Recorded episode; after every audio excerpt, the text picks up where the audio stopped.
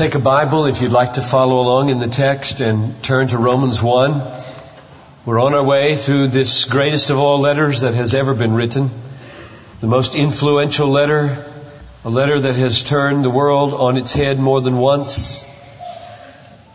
And may God be pleased to turn our church upside down through it. I'm going to read the first paragraph again for the fifth time and look with you at one phrase in verse 7 as the second part of last week's message. Romans 1, 1.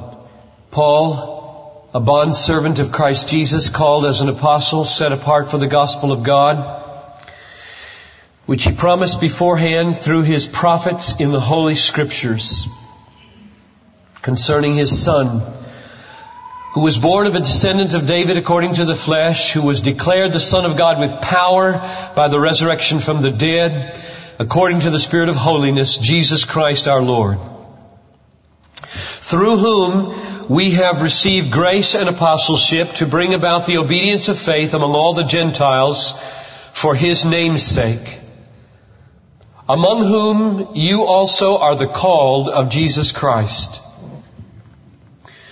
To all who are beloved of God in Rome, called as saints, grace to you and peace from God our Father and the Lord Jesus Christ.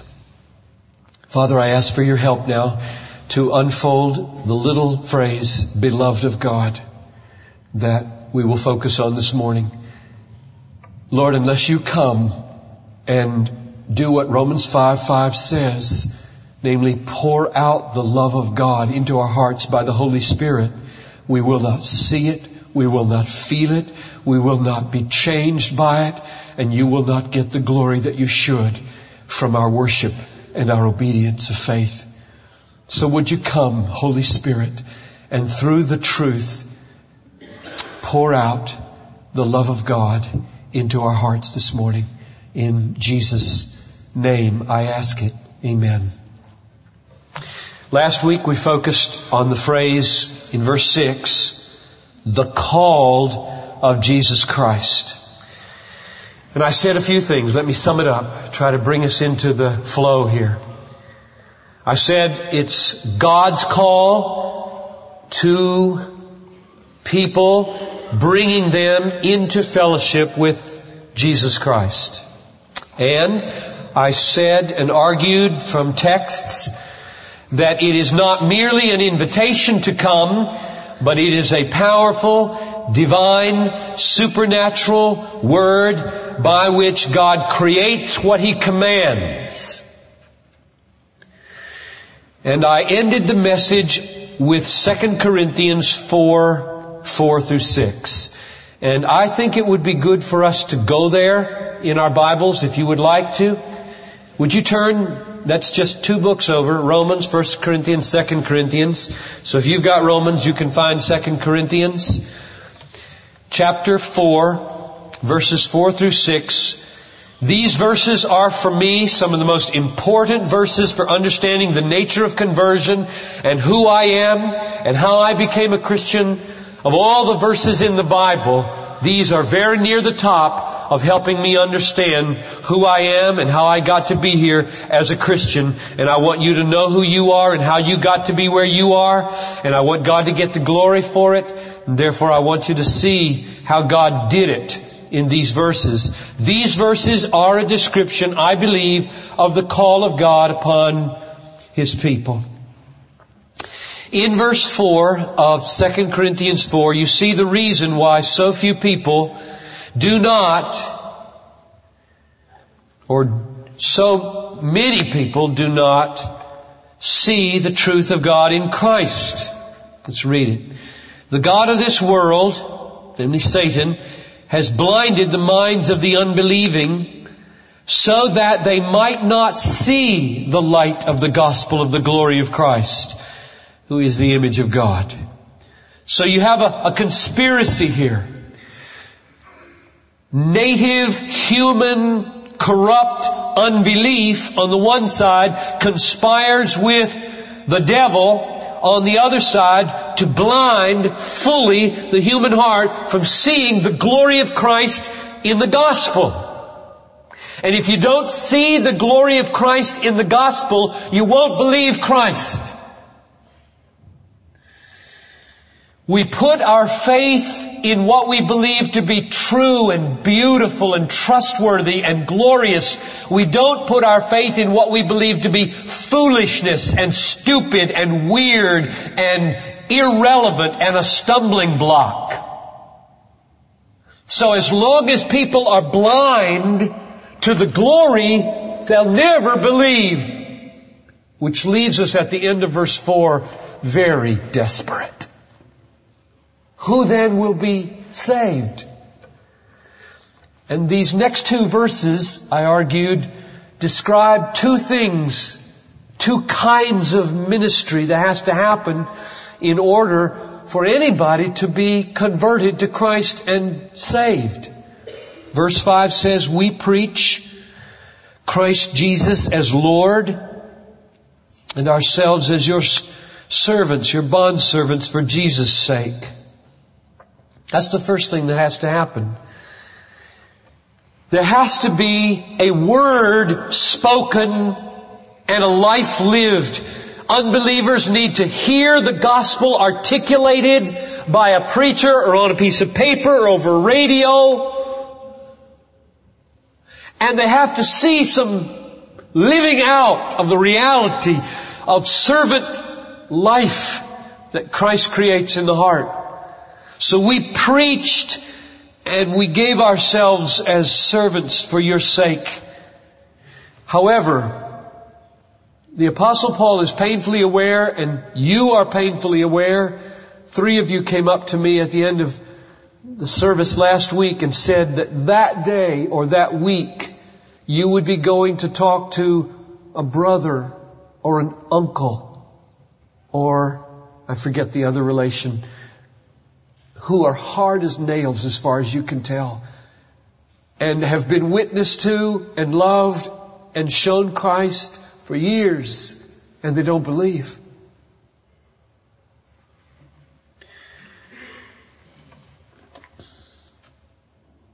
So verse 6 is the word of, of hope in this desperate and helpless situation that we've all known. We've known it about ourselves, some of us, and we've known it about others. Verse 6 in 2 Corinthians 4 says, For God who said, let light shine out of darkness. Now that's a reference back to Genesis 1 where God spoke to the absence of light Absence of light? Let there be light. And out of absence of light came light. That's the God he's talking about. That's the image he wants us to have in our mind. A creator God who speaks into nothing something by the power of his word. The word creates what it commands. And he says, For the God who said, light shall shine out of darkness, is the one who has shone in our hearts to give the light of the knowledge of the glory of God in the face of Christ. You see the parallel with verse 4?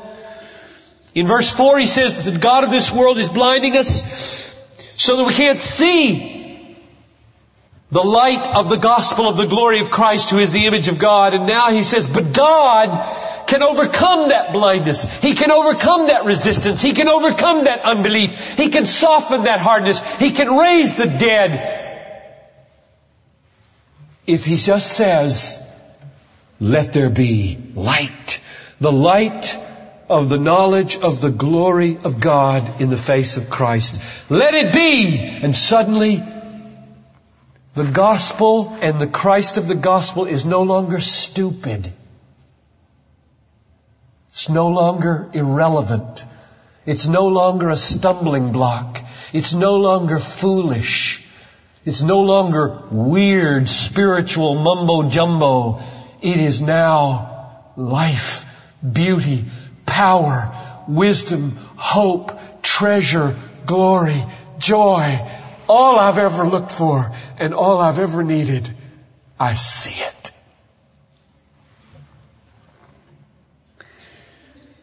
That's how you got saved, if you're saved.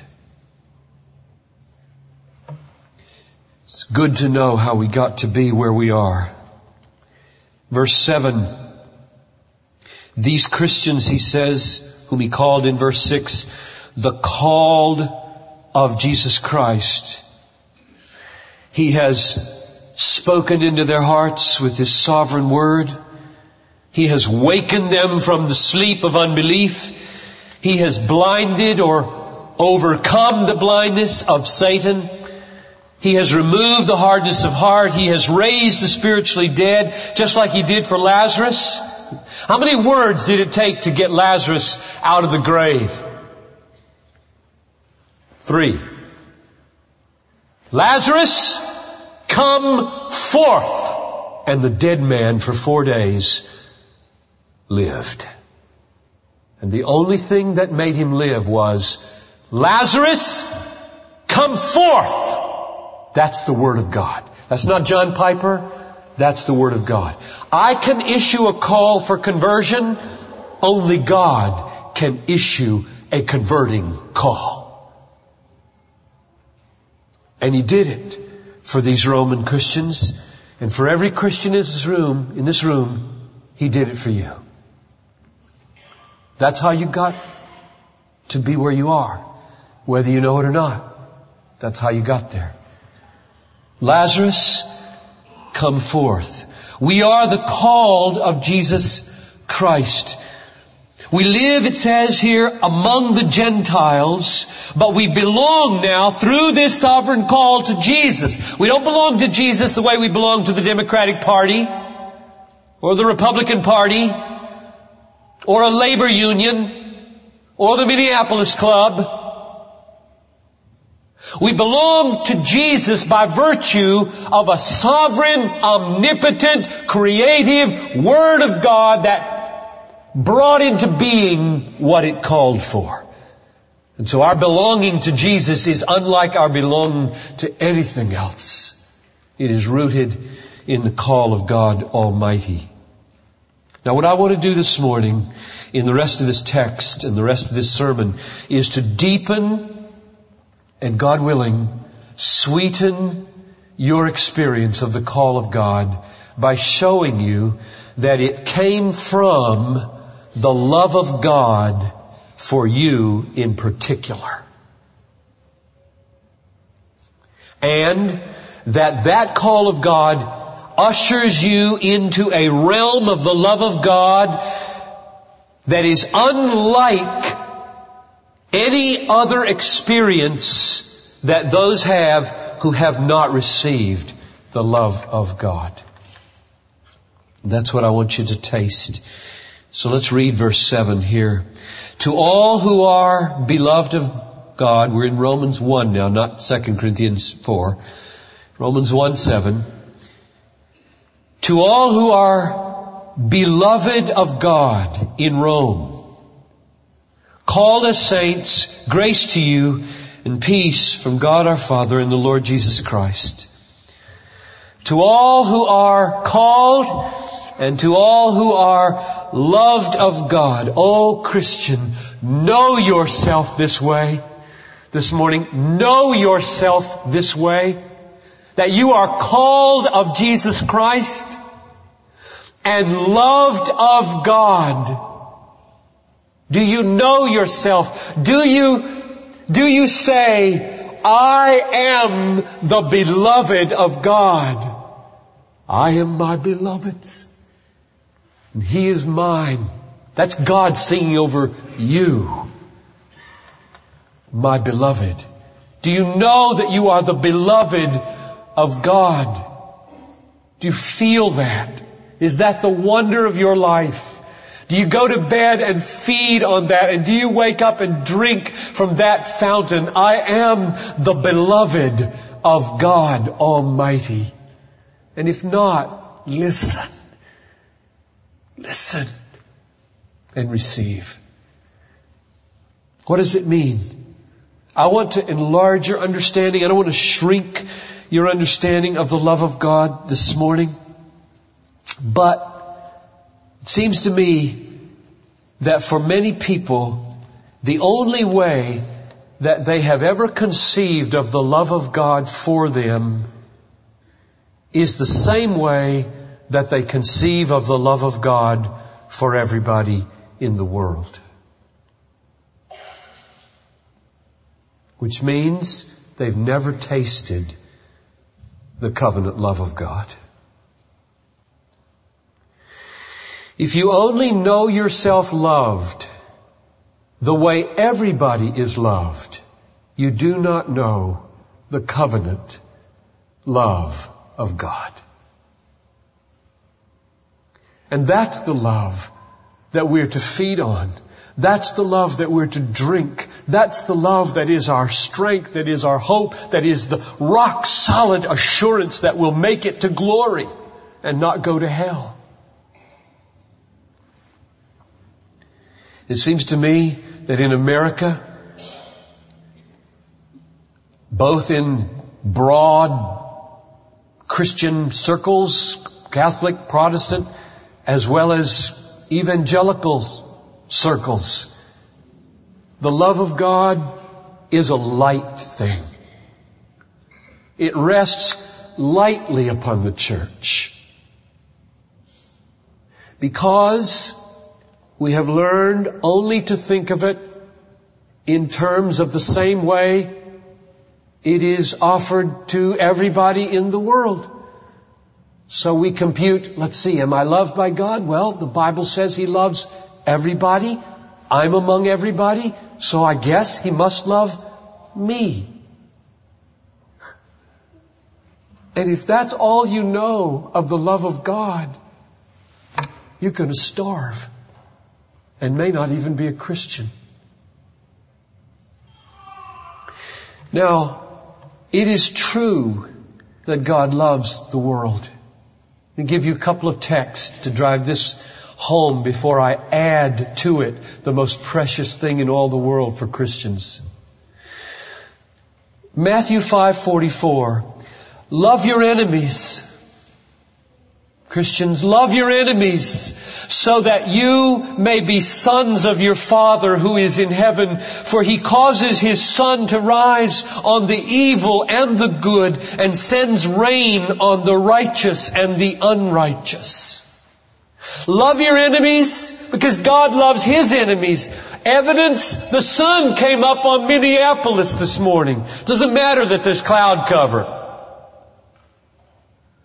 The sun came up on Minneapolis this morning. On tens of thousands, yea, hundreds of thousands of God ignoring people.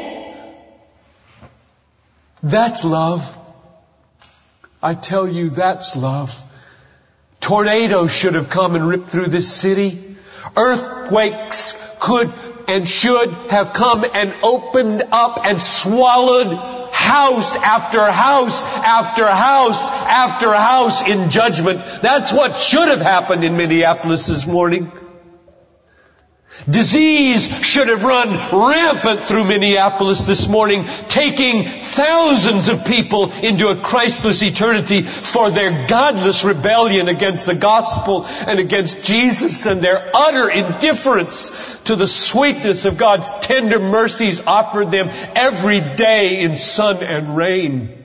And they could care less. God loves this city. It's breathing.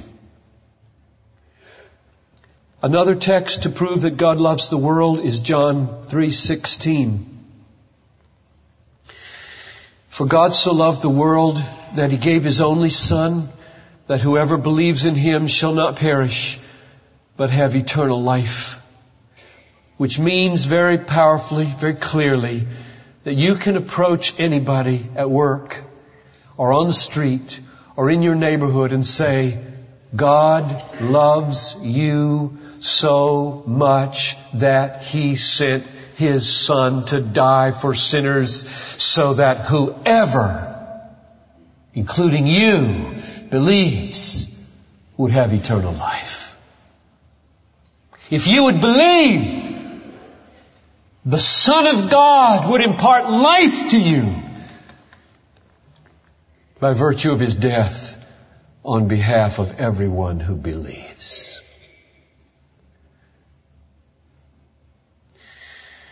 So this, the God of love is a God who loves the world in at least these two ways, perhaps more than these two, but at least these two ways. But you know what? If you only know in your experience with God a being loved with that kind of love, you are not a Christian. Now I'm sure that to many of you that sounds absolutely confusing you do not know what I'm talking about, which is a documentation on how light and how shallow is most contemporary Christian teaching on the love of God. And why I'm lingering on this one phrase for a whole message. In Romans 1 7, look at it. It says, I'm writing to all who are beloved of God in Rome. Doesn't this sound like among all the people who are in Rome, I'm writing to the ones God loves. Isn't that what it sounds like? Of all the people who live in Rome, I'm writing to the beloved of God. It doesn't sound to me like he's saying What I really want you all to think when I write to you is, I love everybody in Rome. And you now, are you a citizen of Rome? Yes, I'm a citizen of Rome. Well then I too must be included in this love for everybody in Rome. That's not what verse 7 is saying.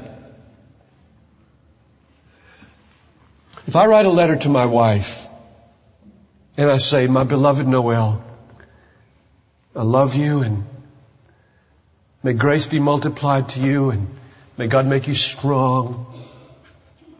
Nobody, nobody reading that love letter would say, well, let me think. John loves all people because he's a Christian and Christians are commanded to love all people. Noel is a person. Therefore, that's why he calls her beloved. Nobody would read that letter like that. My beloved Noel, meaning you're among humanity and I love humanity, therefore you're loved. Nobody would read it like that. So why would we read verse 7? I'm writing to the beloved of God. It's not what he means. He does not mean God loves the world. You're in the world, therefore He loves you. Don't miss this. Paul does not want you to miss this. I'm lingering over this because I've read the rest of the book. I know Romans 8 and I know what Romans 8 says about this phrase and we'll get to Romans 8 before we're done to shed more light on it. But Paul does not want you Christian to miss this. He doesn't want unbelievers in this room to miss this. Namely, that he is writing, notice the phrase, to all who are beloved of God in Rome. And he doesn't mean everybody in Rome.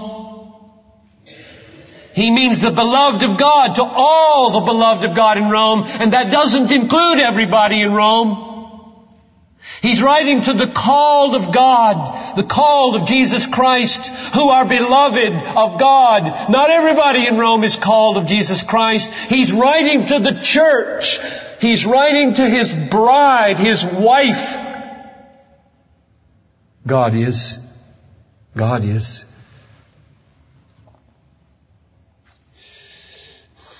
This love is different from the love of John 3:16 and this love is different from the love of Matthew 5:44. This is covenant love. I chose Noel to be my wife. And I made a covenant with her on December 21st, 1968. And I sealed that covenant with a vow, sacred and holy before God Almighty. And by grace, I will never break that covenant. And God sealed that covenant in heaven. What God has joined together, what God has joined together, let no man put asunder and she is mine and I am hers. And the love that I have for her henceforth is absolutely unique, even though there are many other people I would die for.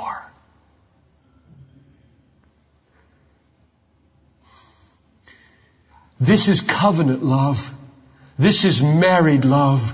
This is vowed love. This is I am yours and you are mine love. And this is not the general love that made the sun come up this morning on a wicked city.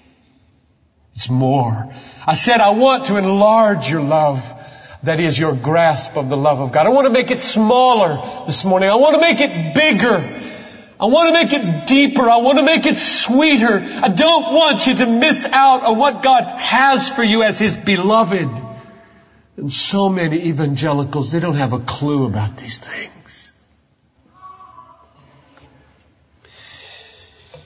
I want to argue from scripture this morning that God does hold out a love to the whole world and you can leave this place and do, and you must do risk-taking evangelism everywhere you go. And I want to add to that, that God chooses a wife. God chooses a wife. And He makes vows to her. And He binds Himself to her with a covenant love that is unlike any other love in the universe. And He keeps her. And I believe this is implied in the wording of verse 7 to all who are beloved of God in Rome. Now that may be putting a lot on a little phrase.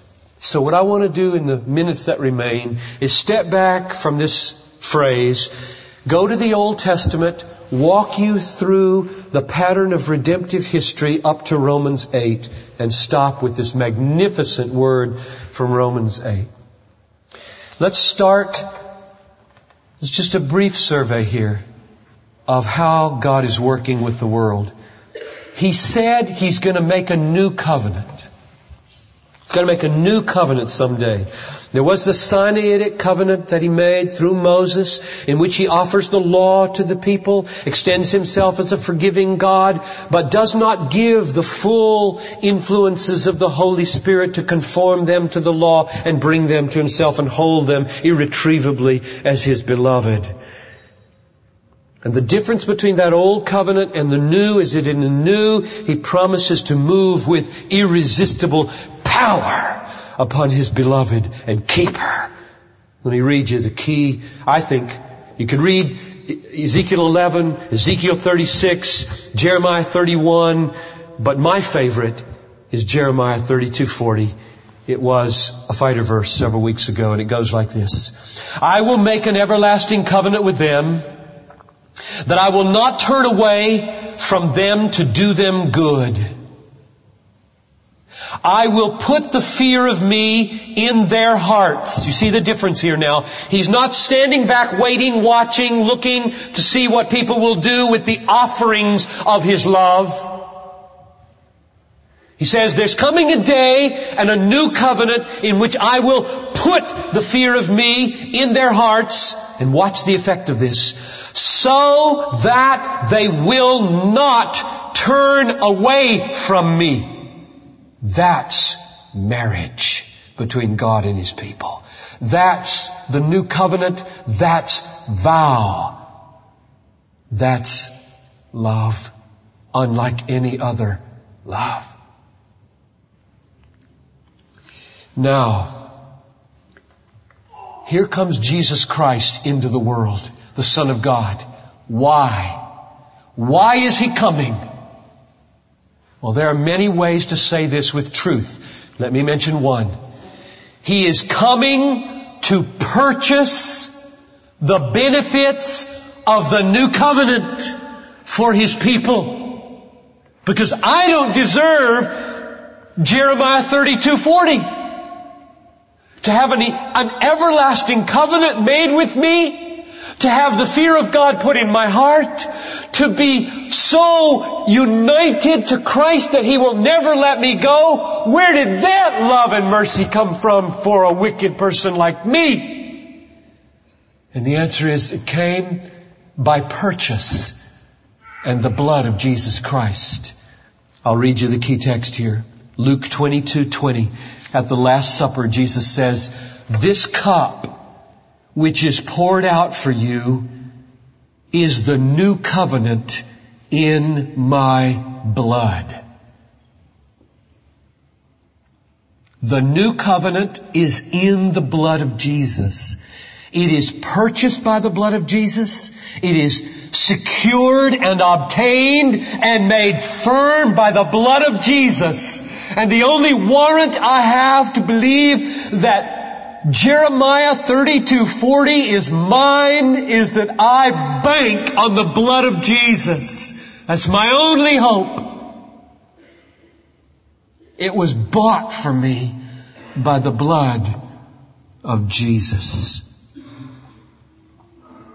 To know that you are loved like this is your food and your drink and your honey in life.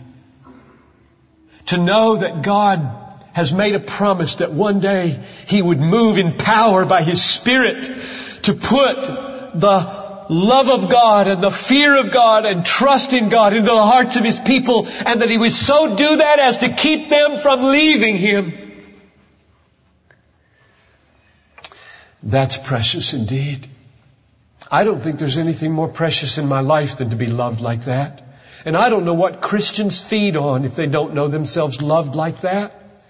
If you only know yourself loved with a general love that applies to everybody in the world and not a distinguishing love by which you were covenanted into a love relation to God by which He vowed to give you Himself and to keep you for Himself through all the exigencies of life, what do you feed on? Where do you get any assurance you're gonna make it to glory? There are millions who go to hell loved by God in the broad, general way.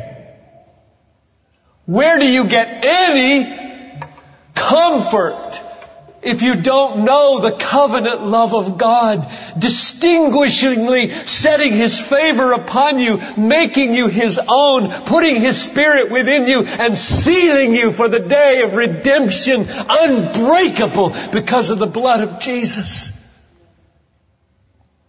I covet for you to know this love. I want you to be strong. I want you to enjoy what God has for you in Christ. A young man came up to me after the first service and he said, uh, appreciated your reference to the old and new covenant and to the keeping power of the new covenant. I'm Jewish and I'm a convert. And I wonder if you know, he said, the Jew who led me to Christ. He's pretty famous, he said. And he's 58 years old today. Bob Dylan. And he said, I'm, I'm concerned about him. And don't know if he's a believer. Will he be kept? Isn't that interesting? I love that heart. I don't know either. I just read an article about him and he was interviewed recently and asked about his once very prominent Christian faith and less prominent now. Who is it, Bob Dylan? And the answer was, it ain't me, babe. It ain't me, babe. Which opens the door a crack, doesn't it? It opens the door a crack. Let's pray for him. He and I just, we prayed for Bob Dylan. Come on home, Bob. Jesus, if he's yours, bring him home. Bring him home. Don't let him go. There can be backslidings in the Christian life. I'm not saying the covenant of love of God, the covenant love of God does not permit backslidings. I'm saying it's like Luke 22:32 where Jesus looks Peter right in the face and says, "Peter, Satan has demanded to have you that he might sift you like wheat. But I have prayed for you that your faith may not fail. And when you have turned, strengthen your brethren. For before the cock crows three times, or before the cock crows, you will deny me three times. The covenant love of God lets that sort of thing happen. But when you turn, I prayed for you. I prayed for you. Jesus is in heaven praying for His saints, pleading the blood that He shed on the cross for His own. And if they backslide, He will have them back. And that's the way we pray for those who we believe were once believers and seem to be straying.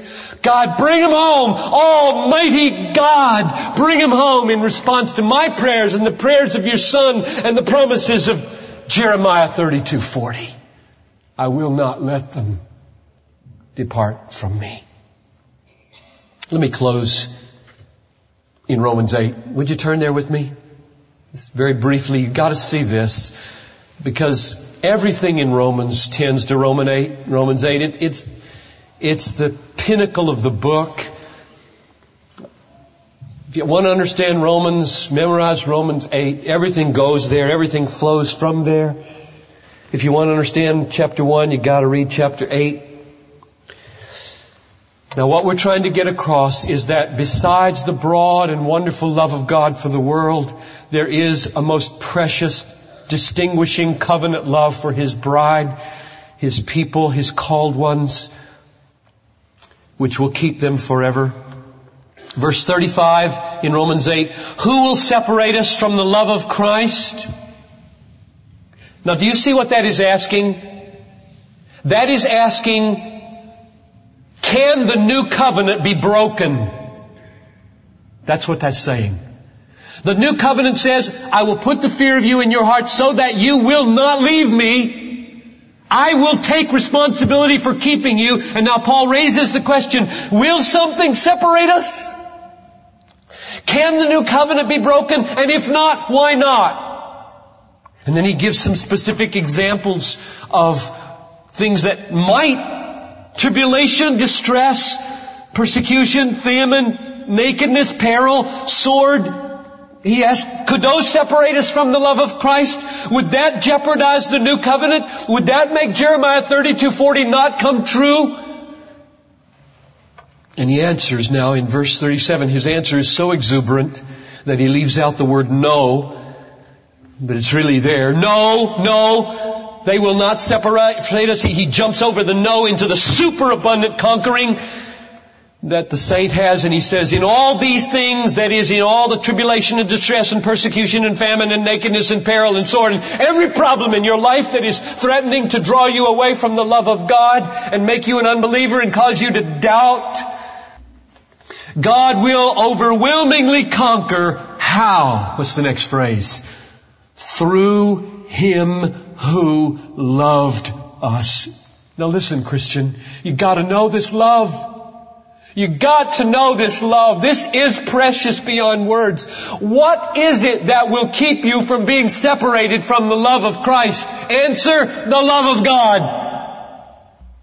Who will separate us from the love of Christ? All these things? No, we overwhelmingly conquer through Him who loved us. We will not be separated from the love of Christ because of the covenant keeping love of God. Do you know that love? Do you cherish that love? Do you go to bed at night saying, I cannot believe, oh God, that you've chosen me, that you've put faith in my heart, that you've caused me year in and year out to come back to you and to confess my sins and to believe over and over again. I don't I don't know how you have any assurance at all if this covenant keeping love is not precious to you. Just look at the people in this church that are leaving their spouses and leaving the faith. Do you look at them and say, Oh, I'd never do that. I have a will.